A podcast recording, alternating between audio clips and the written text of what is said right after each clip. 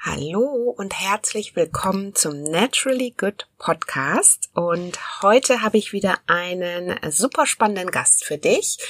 Es geht um das Thema vegan leben beziehungsweise vegane Klischees. Davon hast du bestimmt auch schon mal gehört. Und wenn es um das Thema vegane Klischees geht, beziehungsweise wie man sie auflöst, dann kommst du sicherlich nicht an Nico Rittenau vorbei. Du hast ihn vielleicht schon mal gesehen oder von ihm gehört. Im Fernsehen ist er auch unterwegs. Ähm, er hat zwei Bücher geschrieben, unter anderem das äh, Buch Vegan Klischee AD, ein Bestseller, in dem er eben mit den häufigsten Vorurteilen zum Thema vegan Leben, Veganismus und so weiter aufräumt. Und ähm, ja, Nico ist Ernährungsberater, hat Ernährungsberatung studiert und beschäftigt sich vor allen Dingen mit der Mikronährstofftherapie und Regulationsmedizin, was natürlich in dem Fall hochspannend ist, denn gerade wenn es um ja um eine pflanzenbasierte Ernährung geht, dann wissen wir ja, dass wir da ganz besonders auch auf unsere Mikronährstoffverteilung aufpassen müssen oder die im Blick haben sollten, um natürlich auch keinen Mangel zu erleiden. Und da ist Nico auf jeden Fall derjenige, der uns viele Antworten auf viele Fragen geben kann. Mit ihm spreche ich heute deswegen im Interview erstmal um das Thema vegan leben überhaupt, also wie er auch für sich zum Thema äh, zu, ein, zu der veganen Ernährung gekommen ist und ähm, natürlich müssen wir über das Thema wie vegane Klischees sprechen. Das heißt, welche sind die größten Vorurteile aus seiner Sicht, die mit einer veganen Ernährung einhergehen? Du erfährst in der Folge aber auch, wie man sich im Alltag bedarfsdeckend vegan ernähren kann, vor allen Dingen auf einfache Weise, darum geht es ja, also Stichwort auch B12, was ja oftmals ein großes ähm, Stichwort für Menschen ist, die vegan leben. Und ähm, ja, und er verrät uns natürlich auch seine Tipps, wie man ganz einfach in die vegane Ernährung einsteigt, ohne sich da großen Stress zu machen und welche Rezepte dann auf dem Speiseplan stehen dürfen. Und wenn dich das interessiert, dann bleib auf jeden Fall dran. Es ist ein hochspannendes Interview und ich freue mich jetzt hier Nico Rittenau zu begrüßen. Hallo und herzlich willkommen zum Naturally Good Podcast. Einfach, gesund und glücklich leben. Dein Podcast, in dem du lernst, die Themen gesunde Ernährung, Bewegung und ein starkes Mindset mit Freude und Leichtigkeit in deinen Alltag zu transportieren. Ich bin Adese Wolf und unterstütze dich darin, Schritt für Schritt ganzheitlich gesund und glücklich zu leben. Hast du Lust, das Ernährungs- und Lebenskonzept zu finden, das zu dir passt? Schön, dass du dabei bist.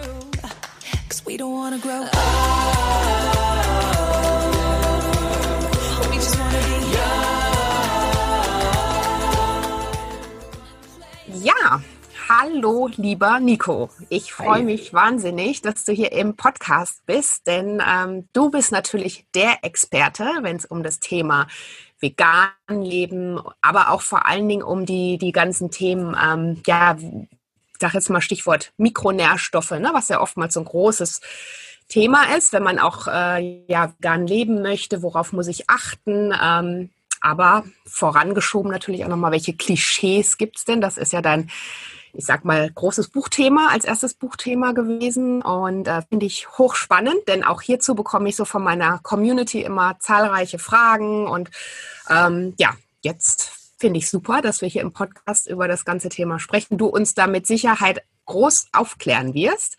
Und ähm, ich mich natürlich oder dir natürlich da auch noch ein paar Fragen stellen werde, klassische Dinge, Stichwort B12 oder wie du so zum Thema Milch stehst, aber vor allen Dingen auch, wie du zum Thema vegane Ernährung überhaupt gefunden hast und was das für dich auch so im Alltag bedeutet. Ja, was auch wahrscheinlich im tun hat und so weiter. Aber jetzt habe ich gedacht, vielleicht magst du dich noch mal selber vorstellen, denn du machst relativ viel, habe ich schon angekündigt. Also du hast Ernährungsberatung studiert, ne, das ist richtig, hast jetzt aber auch noch noch mal weitergemacht, hast dich ja mit der äh, Regulationstherapie, ist das richtig? Medizin genau, also und äh, Mikronährstoff. Und, genau. Genau. Und ähm, machst ja ganz viel auf YouTube auch, hast ähm, zwei Bücher inzwischen, aber es folgen, denke ich mal, noch einige. Darüber wirst du noch sprechen. Und ähm, ja, vielleicht magst du uns einfach mal so erzählen, was du so im Alltag machst und was vor allen Dingen auch deine Themen ausmachen. Ja, sehr gerne. Danke für die Einladung. Ich freue mich, hier zu sein. Ich versuche langsam zu sprechen. Das ist immer meine große Hürde. Von daher, wenn es zu schnell wird, bitte unterbrich mich oder wenn es zu österreichisch wird, wenn man es nicht mehr verstehen kann. Alles ähm, gut. Sehr gut. Genau. Also, wie man wahrscheinlich hören kann, ich komme ursprünglich aus Österreich, aber ich lerne fleißig Deutsch, lebe mittlerweile seit sieben Jahren in äh, Berlin, mehr mhm. oder weniger überwiegend in Berlin und komme eigentlich aus der Gastronomie und Hotellerie. Das heißt, die wollte früher Hotelmanager werden, irgendwo, wo mhm. es schon warm ist, auf den Cayman Islands oder so, und dort ein Hotel managen. Äh, mhm. äh, habe dann eben damals meine Ausbildung zum Touristikkaufmann gemacht, habe dann Unternehmensführung studiert und bin dann im Laufe dieses Studiums allerdings äh, mit dem Thema Ernährung generell und mit dem Thema der veganen Ernährung im Speziellen in Berührung gekommen. Und mhm. habe dann relativ schnell eine sehr große Begeisterung für das Thema empfunden, einfach weil ich gemerkt habe, wie groß der Einfluss unserer Ernährungsweise nicht nur auf unsere Gesundheit, sondern auch auf den Planeten und natürlich auch alle anderen Lebewesen, die darauf leben, sein kann. Mhm. Und es, über mehrere Zufälle bin ich dann in einem der, der Semesterpausen, also in, der, in den Sommerpausen in Berlin gelandet, beim damaligen Vegetarierbund und habe dort ein mhm. Praktikum gemacht und habe ab dem Moment eigentlich gewusst, dass die Hotelkarriere in dem Moment vorbei ist, weil es einfach mhm. für mich ab einem gewissen Punkt sinnentleert auch schien und in meiner mhm. Zeit einfach was anderes, mit meiner Zeit mit was anderem füllen wollte. Und mhm.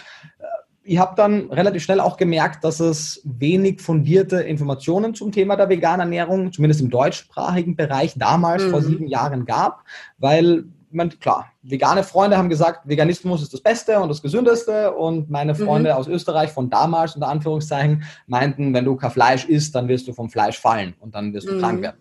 Das heißt, du warst vorher eigentlich schon, hast vegan gelebt, vorher schon oder also kam ich bin 2013 mit dem Umzug nach Deutschland ähm, vegan geworden. Ich habe davor mhm. eine kurze Zeit lang komplett vegetarisch gelebt, die Zeit davor auch immer wieder damit geliebäugelt, aber mhm. ich musste während der Touristikkaufmann-Ausbildung ja Fleisch essen, zubereiten, mhm. verkosten. Da gab es die Möglichkeit also gar nicht. Mhm. Und weil eben sozusagen beide Seiten zwar viel Halbwissen verbreiteten, aber nicht wirklich fundierte Argumente liefern konnten, habe mhm. ich für mich entschieden, ich möchte Dinge nicht nur glauben, sondern auch wissen und habe deswegen angefangen, meinen Bachelor, den du erwähnt hast, damals mhm. in Ernährungsberatung zu machen. Mhm. Zuerst einfach nur aus einer persönlichen Überzeugung und einem persönlichen Interesse heraus, um für mich selbst zu wissen, kann ich mich vegan ernähren oder nicht. Mhm. Und im Laufe des Studiums habe ich mehr und mehr gemerkt, dass die Datenlage zeigt, dass wenn man es richtig machen kann, dann kann man sich in jeder Lebensphase vegan ernähren. Und noch mhm. wichtiger, ich habe gemerkt, wie viel Wissenslücken es zumindest in der deutschen, österreichischen und Schweizer Bevölkerung mhm. gab und gibt, die aus meiner Sicht dringend geschlossen werden sollten, damit ja. diese Klischees, die du erwähnt hast, eben sich nicht immer wieder reproduzieren, sondern Leute mhm. fundierte Informationen haben. Mhm. Und das war eben 2013, als mein Bachelorstudium begonnen hat. Ich war dann 2017 damit fertig und habe äh, dann auch wirklich intensiv angefangen, an meinem ersten Buch zu schreiben, was du auch mhm. erwähnt hast. Das nannte sich, mhm. das nennt sich immer noch Vegan Klischee D und kam im September 2018 nach ungefähr zweijähriger Arbeit raus, hat mhm. über 500 Seiten, mehr als 2000 Quellen. Also das ist jetzt mhm. nicht meine persönliche Lebensgeschichte oder mein Dogma über Ernährungsfragen, mhm. sondern einfach eine Zusammenstellung der der aktuellen wissenschaftlichen Datenlage. Und mhm. als dann das Buch rauskam, zeichnete sich relativ schnell ab, dass das Ganze jetzt ein Fulltime-Job wird und mhm. ich da im positiven Sinne nicht mehr rauskomme und dass mhm. das Ganze wirklich auch nachgefragt wird. Und so war dann für mich klar, ich hänge dann auch noch ein Masterstudium dran und mache mhm. ab nächsten Jahr meinen Doktor in Ernährungswissenschaften, habe im Masterstudiengang Mikronährstofftherapie und Regulationsmedizin studiert, weil ich, wie du schon angesprochen hast, ein großes Interesse an Mikronährstoffen habe. Ja. Und genau, promoviere eben im nächsten Jahr aller Voraussicht nach in Bonn. Aber mal gucken. Ja, ja, Wahnsinn. Genau. So war der da Weg. ist einiges, äh, einiges äh, in der Mache oder, oder los. Und was war für dich so der ausschlaggebende Punkt, zu sagen, jetzt möchte ich mich hauptsächlich vegan oder nur noch vegan ernähren? Du hast ja gesagt, das war so ein bisschen ein schleichender Prozess auch. Ne? Du hast es mal ausprobiert und so weiter. Und was war so dieser ähm, ausschlaggebende Punkt für dich? Ja, also ursprünglich war es ein rein ethischer Gedanke, weil es einfach auch das mhm. Offensichtlichste war. Ich habe mhm. damals aufgehört, Fleisch zu essen, weil ich, oder mehr oder weniger aufgehört, Fleisch zu essen, wann immer ich es mhm. nicht musste zumindest, einfach weil ich die die Connection zwischen dem Tier, was sein Leben geben musste, für meinen Schnitzel gesehen habe und mir gedacht mm. habe, okay, ich mag Schnitzel, ich mag Buletten, mm. ich mag das alles sehr gerne, mm aber das steht halt für mich trotzdem in keinem Verhältnis, diesen -hmm. kurzen Genuss, die paar Minuten, wenn ich es nicht brauche. Deswegen -hmm. wollte ich ja anfangen zu studieren, um zu wissen, -hmm. brauche ich es, weil wenn ich es brauchen würde, dann wäre es halt ein Dilemma. So ist es kein mhm. Dilemma für mich und ich kann Tierschutz und auch Gesunderhaltung unter den Hut bringen und kann mich gesund auch ohne tierische Produkte ernähren. Und letztendlich, mhm. je mehr ich mich mit dem Thema beschäftigt habe, natürlich, desto mehr habe ich auch die ökologische Seite entdeckt, wie ressourcenintensiv mhm. die industrielle Massentierhaltung ist oder generell jede Art von Tierhaltung im großen Maßstab, was das für Einflüsse hat auf die Artenvielfalt, die Entstehung von Zoonosen, die Entstehung von Antibiotikaresistenzen, die Wasserverschmutzung, mhm. der Landverbrauch. Also man kann es Artensterben. Man kann da ja Dutzende Gründe nennen, warum zumindest eine drastische Reduktion wichtig wäre. Ob ja. man jetzt vegan werden muss oder nicht, das kann man streiten, aber zumindest mhm. die westliche Ernährung kann man so nicht für 10 Milliarden Menschen, die wir sein werden, ja. aufrechterhalten. Und mhm der Gesundheitspunkt, also ich bin einer der, der Vertreter der veganen Bewegung, die nicht sagen, dass eine mischköstliche Ernährung, wenn sie gut gemacht wäre, ungesund wäre. Ich habe nicht aufgehört, mhm. tierische Produkte zu essen, weil ich sie für ungesund erachte, aber weil ich gesehen habe, dass ich sie nicht brauche, um mich gesund zu ernähren. Mhm. Und natürlich ein großer Teil der tierischen Produkte konventioneller Qualität, die wir kriegen, sind minderwertig und alles andere als gesund. Aber ich möchte nicht argumentieren, dass man keine tierischen Produkte essen darf aus gesundheitlicher Sicht. Ich möchte mhm. eher aufzeigen, dass, wenn man es aus ethischen oder ökologischen Gründen nicht machen möchte, mhm. wie man sich bestmöglich mit Nährstoffen versorgen kann. Mhm.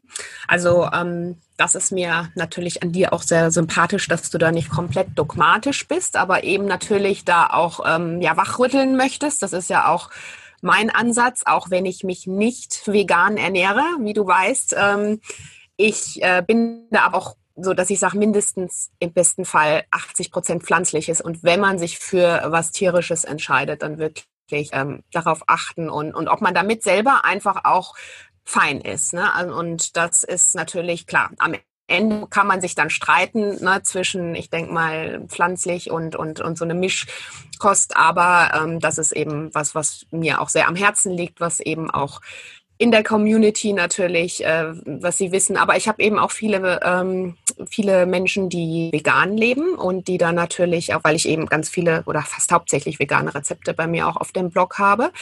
Und äh, die da aber oftmals dann doch Angst haben, dass sie irgendwie jetzt bleiben wir gerade, weil du es auch angesprochen hast, äh, mit der Mikronährstoffversorgung B12 und ähm, macht es nicht doch mal Sinn, ähm, da irgendwie oder muss ich was zuführen? Und wenn ja, in welchem, welchem Umfang? Und ähm, vielleicht kannst du da mal jetzt so aus deinen Erfahrungen der letzten Jahre und all dem Wissen, was du dir da jetzt natürlich auch nochmal komplett äh, einge, angeeignet hast, uns deine Tipps hier geben. Also wie ist ja. so deine Sicht der Dinge? Oder was machst du? Das ist ja wahrscheinlich das beste Beispiel dann. Ja, also ich versuche nicht zu weit auszuholen, ist natürlich ein großes Themengebiet. Ja. ähm, und wir erzählen natürlich auch sehr gerne, was ich mache. Ich versuche aber immer dazu zu sagen, ich möchte nicht, dass Leute per se blind die Nico-Rittenau-Ernährung oder die Nico-Rittenau-Supplementierung mhm. machen, sondern ich möchte mhm. ihnen nur die Informationen bereitstellen und dann dürfen sie bitte eigene Entscheidungen für sich treffen, die aber auf einem guten Fundament an Informationen aufbauen sollten. Letztendlich mhm. ist es so, der menschliche Körper braucht eine Reihe an sogenannten essentiellen, also überlebensnotwendigen Stoffen. Die mhm. meisten davon kennt man, weil die sind relativ bekannt. Das sind die Vitamine, das sind die Mineralstoffe, das sind die, also die Mengen- und Spurenelemente. Es sind zwei essentielle Fettsäuren, acht essentielle Aminosäuren und dann gibt es noch so ein paar Stoffe, die so semi-essentiell sind, wo wir uns nicht ganz sicher sind. Das heißt, grundsätzlich ist es kein Riesending. Es gibt eben ein paar Dutzend Nährstoffe, die wir brauchen und die sollten wir auf regelmäßiger Basis zuführen.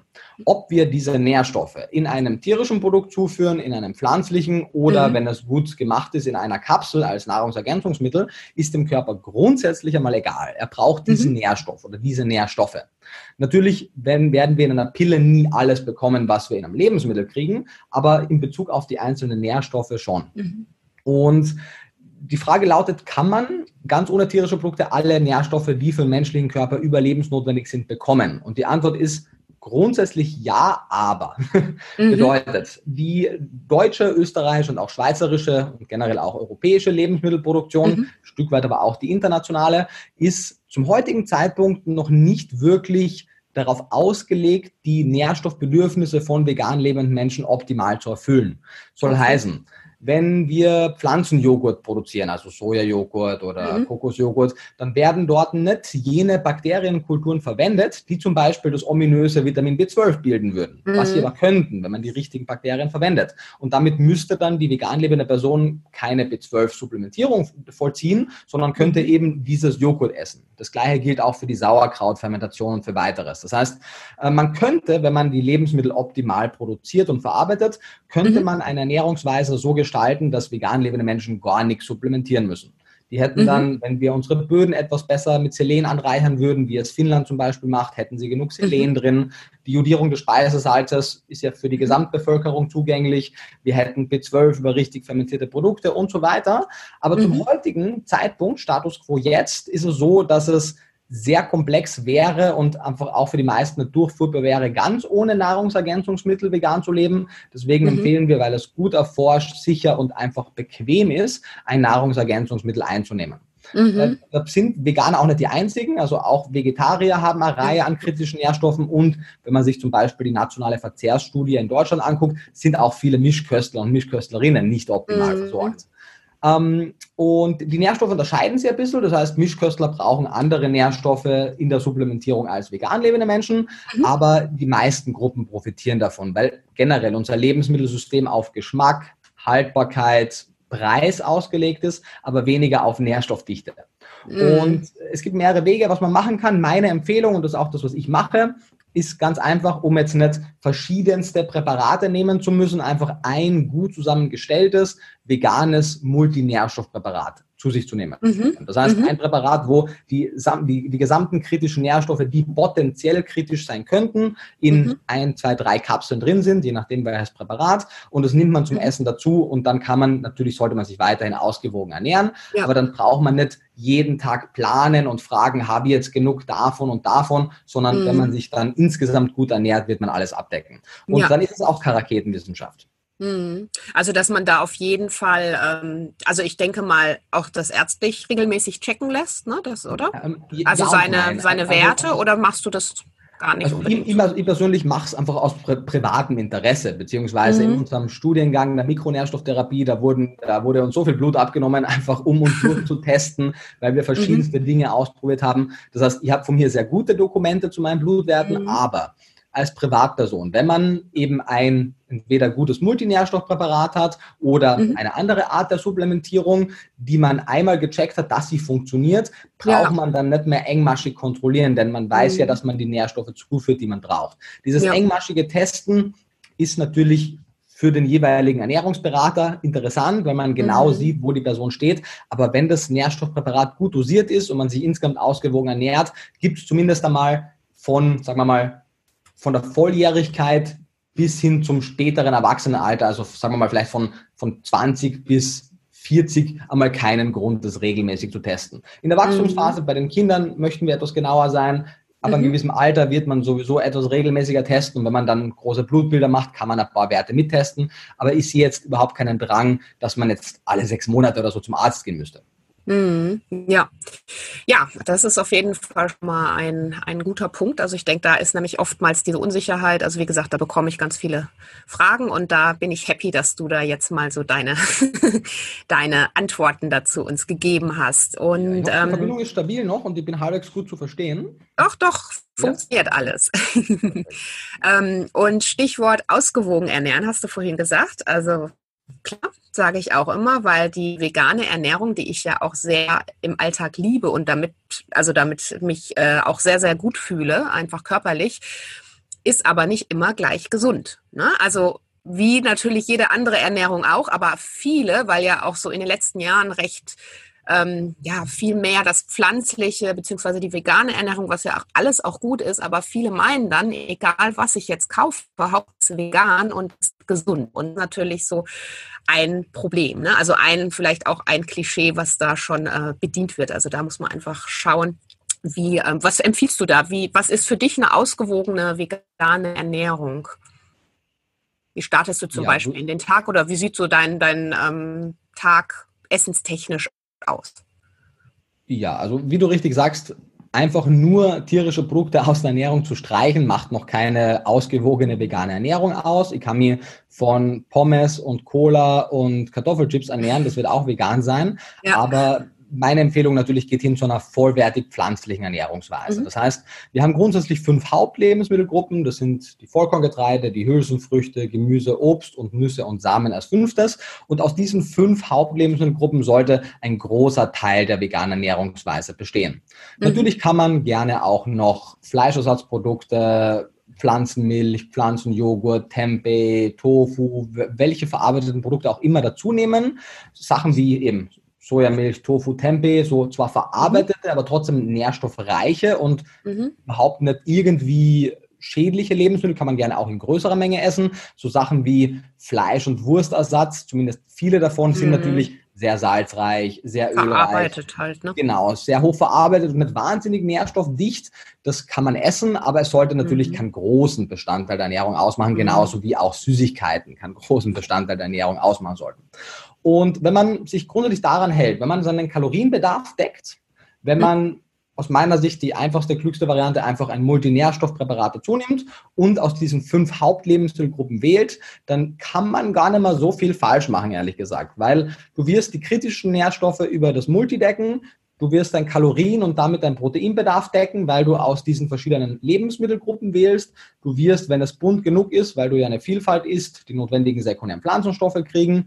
Mhm. Und du wirst, wenn du eben nicht jetzt irgendeiner Fettphobie folgst, sondern eben deine Nüsse und Samen und ein paar hochwertige Öle isst, deine essentiellen Fettsäuren decken. Und wie mhm. das dann genau aussieht, das heißt, was du jetzt pro Tag isst, da gibt es natürlich hunderte Varianten. Ja. Letztendlich, wir Essen so abwechslungsreich wie nötig, aber natürlich mhm. auch so interessant wie möglich. Im Sinne von, mhm. wir versuchen jetzt gewisse Grundgerichte zu haben, die sich durch die Woche durchziehen, weil dann können wir einfach besser planen und besser mhm. voraus äh, wissen, was wir essen und auch besser einkaufen. Aber wir wandeln sie natürlich in den Saisonen ein Stück weit ab. Soll heißen, meistens starten wir, also wir haben meistens drei Mahlzeiten, wir machen zeitrestriktiertes Essen, das heißt, wir haben so ein Essensfenster von ungefähr 9 bis 19 Uhr, so 10 Stunden mhm. ungefähr, und die restlichen 14 Stunden essen wir nicht.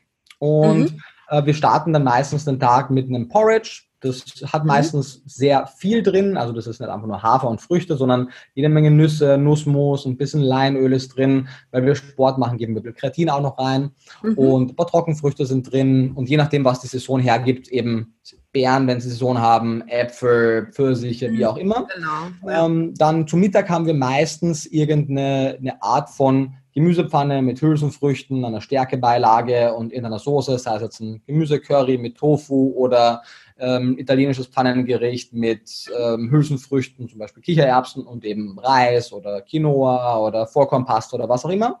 Mhm. Und am Abend machen wir meistens Brotzeit. Dann haben wir fermentierte Nusskäse und selbstgemachte Aufstriche, eingelegtes mhm. Gemüse, Brot, Dips, wie auch immer und essen dann einfach eine normale Brotzeit. Also wenn man sich das jetzt so anschaut, ist es nicht so weit entfernt von dem, was viele Mischköstler essen, nur dass wir halt statt ja. der Hühnerbrust das, den Tofu haben und statt, mhm. der, statt dem Kuhmilchkäse haben wir den Nusskäse.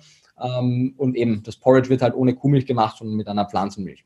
Genau. Und wer jetzt schon Hunger bekommen hat, ich habe nämlich schon Hunger bekommen, ähm, Nico hat ja auch das passende Kochbuch zum Thema äh, Vegan Klischee AD herausgebracht. Also der darf gerne darin stöbern noch. Und da sind nämlich mit Sicherheit äh, ganz, ganz viele Rezepte, von denen du gerade gesprochen hast. Und auch nochmal ein paar gute Variationen, die man da so im Alltag mit reinbringen kann. Ja, und ähm, dein Buch Vegan Klischee AD hast du geschrieben, weil du ähm, auflösen wolltest, also einfach diese Vorurteile, die teilweise bestehen. Was sind für dich so die größten, ich sag mal, Vorurteile Richtung vegane Ernährung? Ja, ähm, also insgesamt, wenn es das die vegane Ernährung betrifft, ist halt das größte generelle Vorurteil, was Menschen haben, dass tierische Produkte gewisse Monopole auf einzelne Nährstoffe hätten. Also viele Menschen mhm. sind heute noch, 2020, der Meinung, mhm. dass rotes Fleisch der einzig wahre gute Eisenlieferant wäre. Mhm. Oder dass sie ohne Fisch gar nicht genug Jod und Omega-3 kriegen kann. Mhm. Ohne Milch und Milchprodukte kann ich doch meinen Kalziumbedarf nicht decken und so weiter und so fort. Und mhm. das ist nicht nur ein bisschen falsch, sondern die wissenschaftliche Datenlage weiß seit mittlerweile mehr als drei Jahrzehnten, dass das völliger mhm. Humbug ist. Und das heißt nicht, dass man sich nicht auch schlecht ernähren kann ohne diesen Produkten, aber es gibt für all diese Nährstoffe eine ganze Reihe an pflanzlichen Äquivalenten. Die muss man natürlich mhm. kennen und die muss man regelmäßig essen. Ähm, ja. Das ist ein Punkt. Ansonsten jetzt nicht nur auf die vegane Ernährung bezogen, aber weil es halt ein großer Teil der veganen Ernährung auch ist, diese ganze Soja-Kontroverse, die ja auch mhm. ein ganzes Kapitel in meinem Buch füllt. Ähm, die, wo wir zweiteilige Videoreihe gemacht haben, wo wir die Klassiker wie Soja zerstört die Schilddrüse, verweiblicht Männer, würde mhm. Brustkrebs mhm. bei Frauen begünstigen und so weiter, all diese Punkte besprochen haben und auch hier die Datenlage und sämtliche Fachgesellschaften zeigen, dass Soja ja. abseits von Sojaallergikern für alle Menschen nicht zwingend notwendig ist, aber ungefährlich und ein hochwertiger Proteinlieferant ist. Mhm. Aber das ist ganz äh, interessant, denn auch da ähm, weiß ich, dass da bei vielen eben diese genau diese Angst besteht, die du gerade gesagt hast. Das heißt, die Videos, ähm, die YouTube-Videos sind es dann, ne? oder? Genau, genau. da werde ich mal die Links genau. vielleicht auch zu dem Thema direkt hier in die Show Notes packen, dass das die äh, Hörer dann auch gleich finden, ähm, dass die da zu deinem Video kommen. Und ähm, das heißt, Soja für dich ist absolut fehl ähm, oder wird, wird fehlinterpretiert oder wie, wie siehst du das? Ja, also wie, wie bei allen Dingen steckt natürlich in jeder oder in fast jedem Thema so ein Funken Wahrheit drin, aber der wird sehr oft aus dem Kontext gerissen und so sehr verfremdet, dass das, was dann oft verbreitet wird, völliger Humbug ist. Und beim, beim Soja ist es so, dass Forscher schon vor in den 80ern, 70er, 80er Jahren angefangen haben. Forscher machen halt Grundlagenforschung, das heißt, die machen viele Dinge, die jetzt rückwirkend nicht so ganz nachvollziehbar sind, einfach weil sie verschiedene Mechanismen verstehen wollen. Und zum Beispiel haben sie angefangen, weil sie zum ersten Mal dann in der Sojabohne sogenannte Phytoöstrogene entdeckt haben, also strukturell dem weiblichen Geschlechtshormon mhm. ähnliche Stoffe, die mhm. sogenannten Isoflavone, die sie entdeckt haben und sich gedacht haben, okay, wie wirken die denn, beziehungsweise was passiert denn, wenn ich die sehr hoch aufkonzentriere, ab welcher mhm. Menge wird denn das schädlich? Oder wird es mhm. überhaupt schädlich? Und die Datenlage zeigte in Tierversuchen und auch in Zellkulturstudien, dass sehr hohe Konzentrationen dieser Isoflavone aus der Sojabohne abträglich auf die Gesundheit wirken, Zellproliferation begünstigen können und vieles weitere. Und daraus entstand dann fälschlicherweise in einigen weniger wissenschaftlich gebildeten Kreisen wie Panik, dass auch der Konsum von Sojaprodukten in Mengen, die in Hundertstel, manchmal auch nur ein Zehntausendstel von dem ist, was mhm. in den Untersuchungen verwendet wurde, auch schädlich wäre. Und die Humandaten, wir haben mittlerweile von sämtlichen großen Krebs, Ernährungs- und anderen Gesundheitsfachgesellschaften Positionspapiere, wir haben mhm. große Meta-Analysen, systematische Übersichtsarbeiten und die alle zeigen, dass in den normalen Mengen 100, 200, 300, 400 Gramm Tofu pro Tag, 2, 4, 6, 800 Milliliter Sojamilch pro Tag, die normalen Mengen, die man halt essen würde, es keine negativen Effekte auf all die genannten Parameter davor gibt. Mhm. Also das heißt, die Dosis macht am Ende, wie äh, in so vielen anderen Bereichen auch, das Gift. Und da muss man einfach auch, klar, ne, dass man dann einfach nicht Soja in Massen isst. Ich glaube, für viele ist natürlich auch so dieser ökologische äh, Gesichtspunkt ein ja. äh, Faktor. Genau, und das ist auch ein sehr gutes Beispiel, wie eben auch ein Funken Wahrheit komplett verdreht werden kann, im Sinne von, die Aussage, dass Soja den Regenwald zerstört, ist korrekt. Aber mhm. Die Aussage, dass Tofu, Tempeh und Sojamilch den Regenwald zerstören, ist völlig falsch. Mhm. Denn äh, je nach Hochrechnung kommen irgendwas zwischen 80 und 90 Prozent der weltweiten Sojaernte nicht in die Ernährung des Menschen, zumindest nicht direkt, mhm. sondern sie wandern über den Umweg des Tieres in die Ernährung mhm. des Menschen, weil sie als proteinreiches Futtermittel für die Masttiere mhm. der über 70 Milliarden Nutztiere auf diesem Planeten verfüttert werden. In etwa mhm. zwei Prozent der weltweiten Sojaernte gehen direkt zu Menschen und das sind jene zwei Prozent, die in Europa, in Spanien, in Österreich, in Deutschland, zum Teil auch in Kanada, aber nicht in Südamerika im Regenwald angebaut werden und damit keinen negativen Einfluss haben. Der ökologische Fußabdruck von sämtlichen pflanzlichen Fleischalternativen oder Fleischersatzprodukten, also sowohl Tofu und Tempeh, aber auch vegane Burger, vegane mhm. Schnitzel, vegane Würstchen, zum Beispiel der Beyond Meat Burger, den kennen viele vielleicht, mhm. ähm, ist etwa um 90 Prozent besser als ein Äquivalent aus Rindfleisch. Du hast ungefähr 90 Prozent weniger CO2-Treibhausgasemissionen, Wasserverbrauch, Landverbrauch und weiteres. Das heißt, aus ökologischen mhm. Sichten, Gesichtspunkten macht eine überwiegend oder rein pflanzenbetonte Ernährungsweise ähm, sehr viel Sinn. Einfach weil du nicht diesen Umweg über das Tier hast und damit keine Veredelungsverluste. Das heißt, du konsumierst das Produkt direkt, anstatt es an einen Organismus zu verfüttern und dann diesen Organismus zu essen. Ja, Genau. Ja, auch nochmal sehr, sehr gut erklärt, denke ich. Und ähm, das heißt, also auch Stichwort B12 hatten wir eigentlich ja vorhin schon. Da hast du ja gesagt, du würdest auf jeden Fall dahingehend dann supplementieren, ne? Habe ich das richtig verstanden? So? Und genau. beziehungsweise, also, wenn sich Dinge ändern ließen, also du hast das Beispiel Schweden, glaube ich, gebracht, ne, wo genau, man einfach ja. den Boden anders anreichert, dass man theoretisch auf viele äh, Supplemente verzichten kann. Aber soweit ist Deutschland scheinbar auch nicht. Da bin ich jetzt nicht so im Thema. Aber fand ich hochspannend auf jeden Fall auch von dir. Vielleicht magst genau, du das also nochmal so kurz zusammenfassen. Klar, also die Grundaussage ist, mit dem aktuellen System ist es zwingend angeraten und ich würde mhm. sagen, also was dahinter steht, notwendig, unabdingbar, um genügend Absolutismen zu bemühen, dass man Vitamin B12 supplementiert. Da kommt man im Moment nicht drum herum. Und ich würde aus Gründen der Einfachheit kein reines B12-Präparat nehmen, sondern eben einen Multinährstoffkomplex, sodass wir an, auf allen mhm. Ebenen abgesichert sind. Wenn in den nächsten Jahren und Jahrzehnten, und da können wir sehr davon ausgehen, die Lebensmittelproduktionskette sich verbessern wird, dann kann man Stück für Stück all diese Supplementierungen weglassen, weil sich die Qualität der Lebensmittel und die Nährstoffdichte verbessern wird. Ähm, mhm. Wir haben halt in Deutschland oder generell in der EU vielerlei suboptimale Situationen. Die mhm. EU-Bioverordnung verbietet weitestgehend die Anreicherung von Lebensmitteln. Es gibt kaum eine nährstoffbezogene verpflichtende Kennzeichnung auf Produkten. Das heißt, die Produzenten sind auch gar nicht wirklich motiviert, besonders nährstoffschonende Verfahren anzuwenden. Die meisten mhm. Konsumenten und Konsumentinnen haben wenig Bewusstsein für Nährstoffe, das heißt, es wird auch wenig nachgefragt. Ja. Und All diese Punkte führen dazu, dass wir eben ein suboptimales Lebensmittelsystem haben, in dem wir zwar sehr gut mit einer großen Auswahl an Lebensmitteln versorgt sind, viele mhm. Menschen auch überversorgt mit Kalorien sind, mhm. aber trotzdem, also man kann übergewichtig, aber mangelernährt auch sein. Und das ist beim mhm. großen Teil der Menschheit leider der Fall in westlichen Ländern, dass sie mehr als genug Kalorien essen, aber ihren Nährstoffbedarf nicht decken, was die mhm. Mikronährstoffe angeht.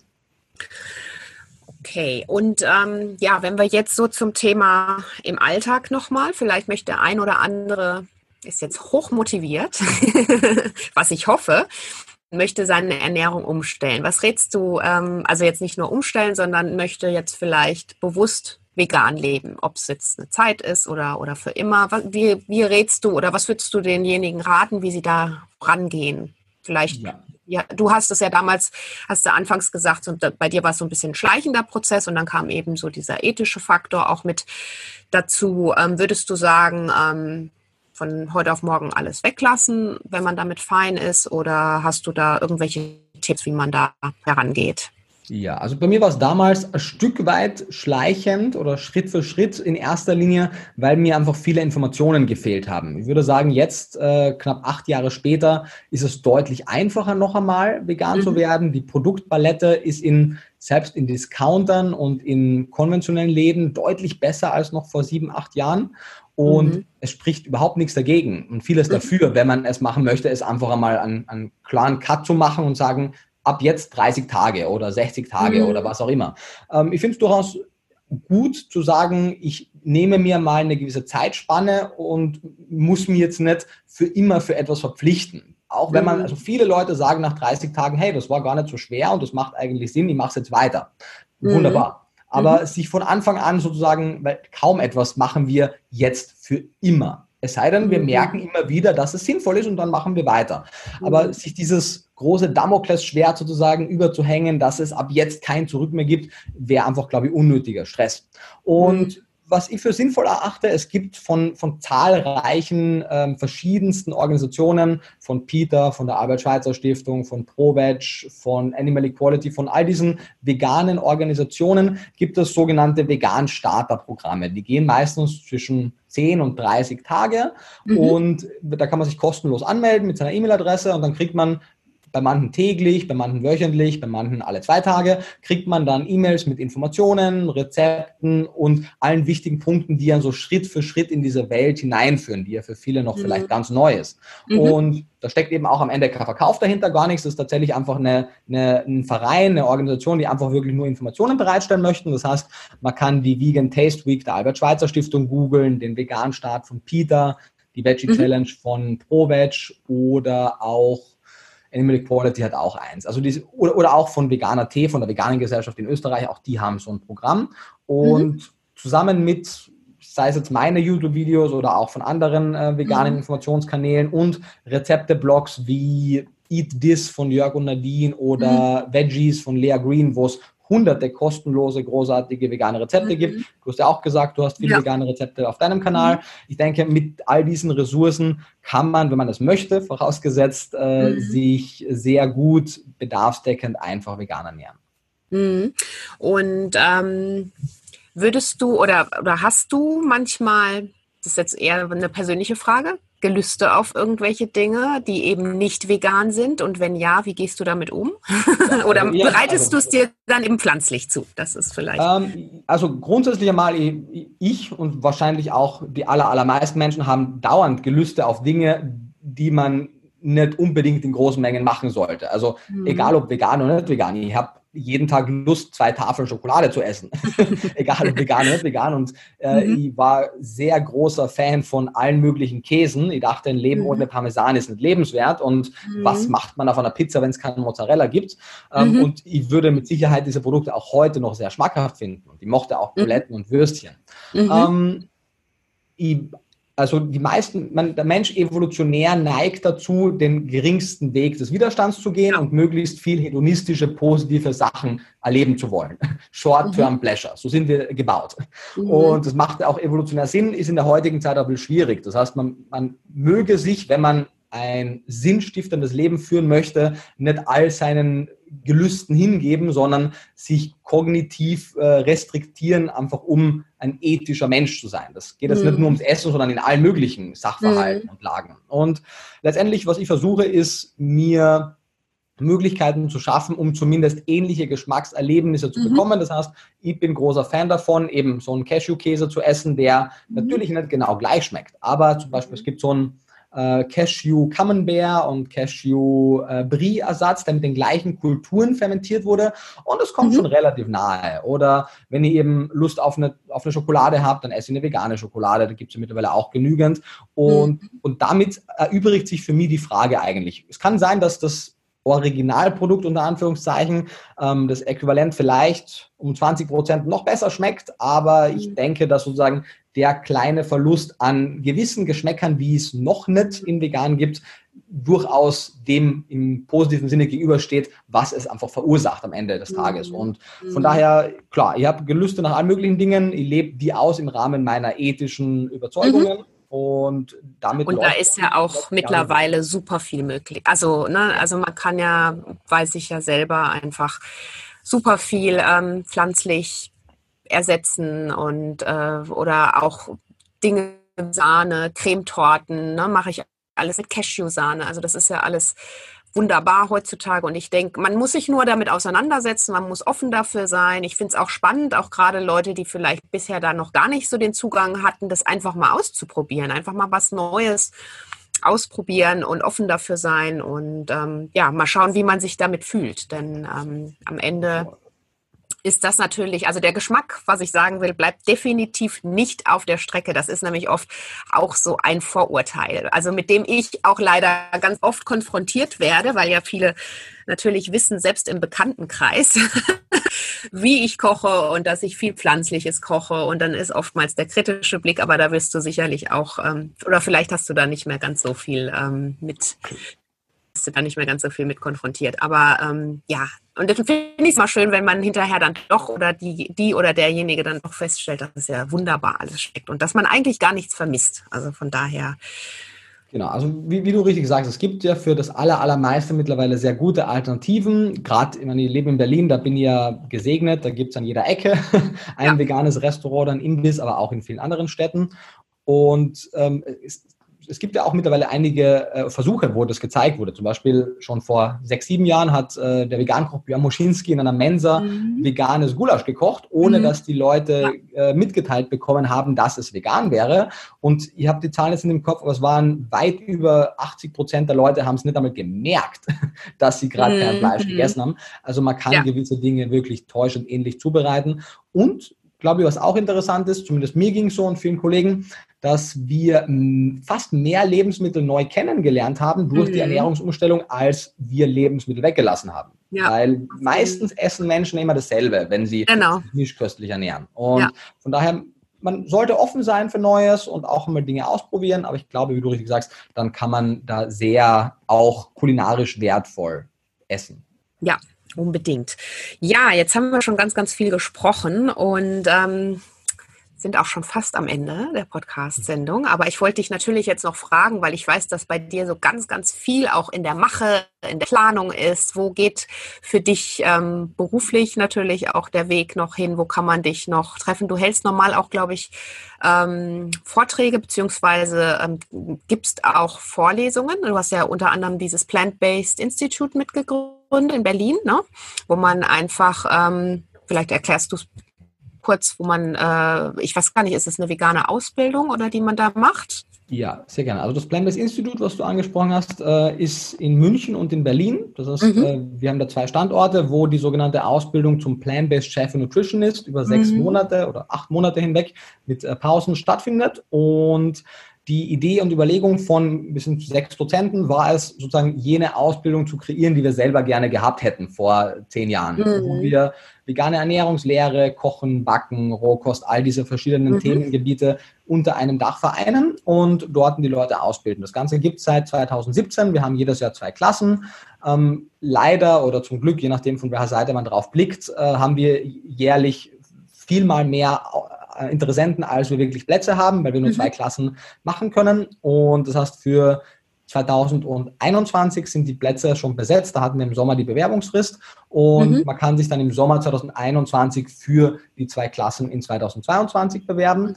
Mhm. Und das ist ein Punkt. Ansonsten äh, mache sowohl ich als auch die anderen Kollegen aus dem Institut auch einzelne Seminare und, und Kurse. Mhm. Äh, wenn jetzt nicht gerade äh, Covid-Zeit ist, gibt es zwei, drei, mhm. viermal im Jahr die Ernährungsseminarreihe Mehr Gesundheit, Leistungsfähigkeit und Wohlbefinden durch pflanzliche Ernährung, wo mhm. wir mit 180 Leuten in Berlin ein Viertagesseminar verbringen. Mhm. mhm. Ansonsten, wenn nicht gerade Corona-Zeit ist, bin ich in ganz Deutschland, Österreich und Schweiz auf ja. Tour, auf Messen, Kongressen, an Universitäten und halte Vorträge. Mhm. Und jetzt vermehrt, weil eben diese Dinge nicht stattfinden, machen wir wöchentlich Ernährungsvideos auf YouTube kostenlos. Mhm. Ich habe äh, zwei Bücher veröffentlicht. Es kommt im Winter diesen Jahres noch ein neues Kochbuch zum Thema Low-Budget-Rezepte mit trotzdem großem Genuss und gutem Mehrwert. Das heißt, wie kann man mhm. selbst mit kleinem Budget gut kochen, ja. vegan. Und auch so ein Klischee, ne? Genau, also, Klischee, wenn ich genau, dich jetzt gerade unterbreche, aber dass immer alle sagen, das ist ja auch total teuer. Aber das ist super, dass das Buch genau, dann kommt. Das wollen wir damit zeigen. Und im Frühjahr, also im April wahrscheinlich 2021, kommt dann auch im Umfang von Vegan Klischee D ein wieder sehr wissenschaftliches, sehr ausführliches Buch mit dem Titel Vegan ist Unsinn, die häufigsten Argumente gegen den Veganismus und wie man sie entkräftet, wo wir einen großen Fokus auf Ethik setzen, wohingegen ja Vegan Klischee D rein ernährungswissenschaftlich war.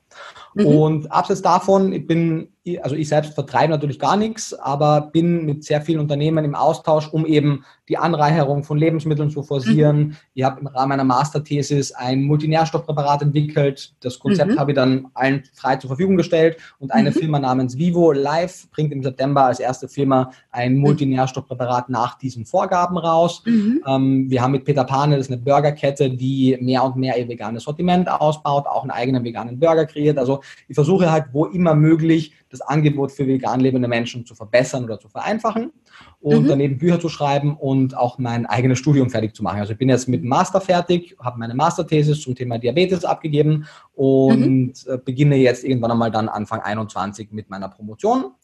Mhm. Und du ansonsten mal gucken, was noch alles passiert. Also naja. das, Thema Zoonosen, in dem wir ja gerade alle leben, also die, mhm. was passiert, wenn ähm, zum ersten Mal Krankheitserreger von Tieren auf Menschen übertragbar werden können. Ich meine, das mhm. haben wir in den letzten Jahrzehnten immer wieder erlebt, sei es als SARS mhm. oder Schweinegrippe oder Rinderbahn oder wie auch immer. Aber zum ersten Mal erleben wir es halt in einer Dimension, die uns den ersten Vorgeschmack darauf gibt, was passieren könnte in den nächsten Jahrzehnten, wovor Virologen schon seit Jahren warnen, ja. auch zum Beispiel Christian Drosten.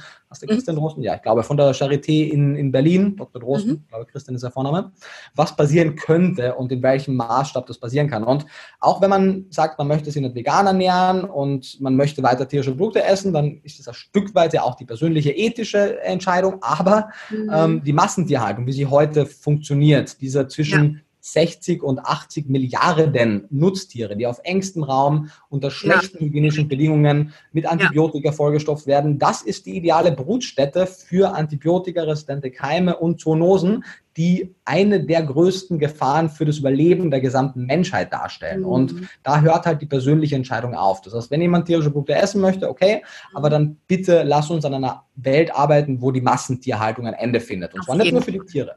Ja, nee, absolut. Also war jetzt auch ein gutes, ähm, ich sag mal, Schlusswort. Und bevor ich den Podcast hier gleich oder das Interview leider beende, aber ich bin mhm. sicher, wir werden uns noch mal irgendwann hören, denn du ja, hast so viel, äh, was mich noch so interessiert zu dem ganzen Thema. Ähm, Frage, gibt es immer noch eine Frage an meine Podcast-Gäste, die ich stelle? Mhm. Ähm, was wären für dich, wenn du irgendwann mal ganz, ganz spät auf dein Leben zurückblickst, also in ganz, ganz vielen Jahren, ähm, die drei Dinge, die für dich ein gesundes, glückliches Leben ausgemacht haben?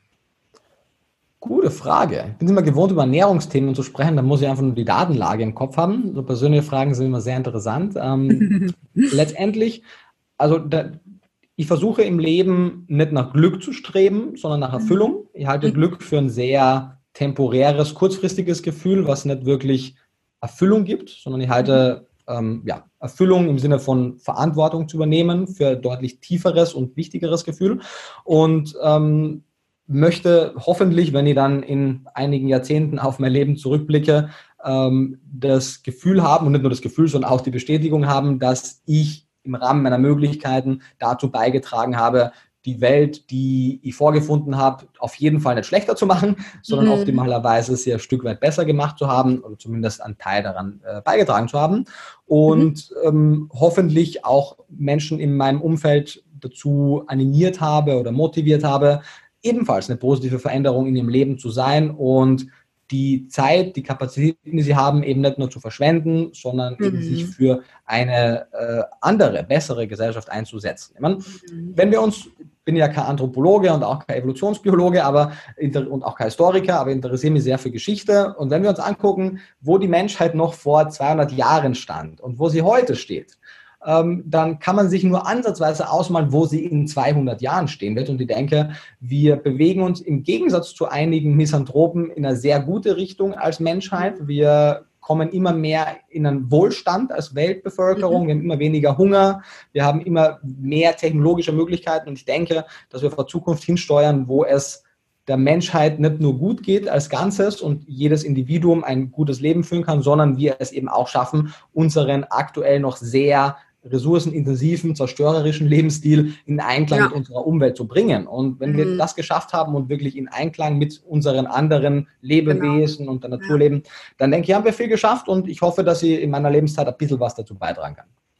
Sehr schön. Ja, das Miteinander finde ich auch ist, ist das, was ganz oben stehen sollte. Ja, in diesem Sinne möchte ich mich ganz, ganz herzlich bei dir bedanken, Nico, für dieses spannende Interview. Und ähm, ich bin mir ganz sicher, ganz viele wollen jetzt genau wissen, wo sie mehr Informationen, deine Bücher, deine Videos und so weiter finden. Ich packe die ganzen Links in die Show Notes und ähm, hoffe, dass wir uns ganz bald mal widersprechen. Wünsche dir erstmal alles, alles Gute für deine Doktorarbeit, genau. Die Master hast du ja schon. Und die kommenden Bücher, aber ich bin mir sicher, die schlagen genauso wie das erste auch als Bestseller ein. Und da ist, steckt so viel Wissen drin, so viel Liebe. Und ähm, ja, wünsche dir alles Gute und vielen Dank. Sag, vielen Dank und bis bald. Freue mich auf Wiedersehen. Ciao. So, das war ein spannendes Interview mit Nico Rittenau und ähm, ja, ich bin unglaublich happy, dass er sein Expertenwissen in Richtung pflanzenbasierte Ernährung, ähm, vegan Leben, vegane Rezepte, ähm, vegan Klischees, AD, dass er damit aufgeräumt hat und bin mir sicher, dass du da ganz, ganz viel für dich auch mitnehmen konntest und kannst. Und alles, wie gesagt, findest du dann in den Show Notes die Links zum Download für dich und da kommst du direkt zur Website vom Nico und mit weiteren Informationen. In diesem Sinne hoffe ich, dass dir die heutige Folge ganz, ganz gut gefallen hat, dass du ähm, ja auch beim nächsten Mal wieder dabei bist und ja, bedanke mich für das Zuhören und sag bis bald. Ganz liebe Grüße, Adese.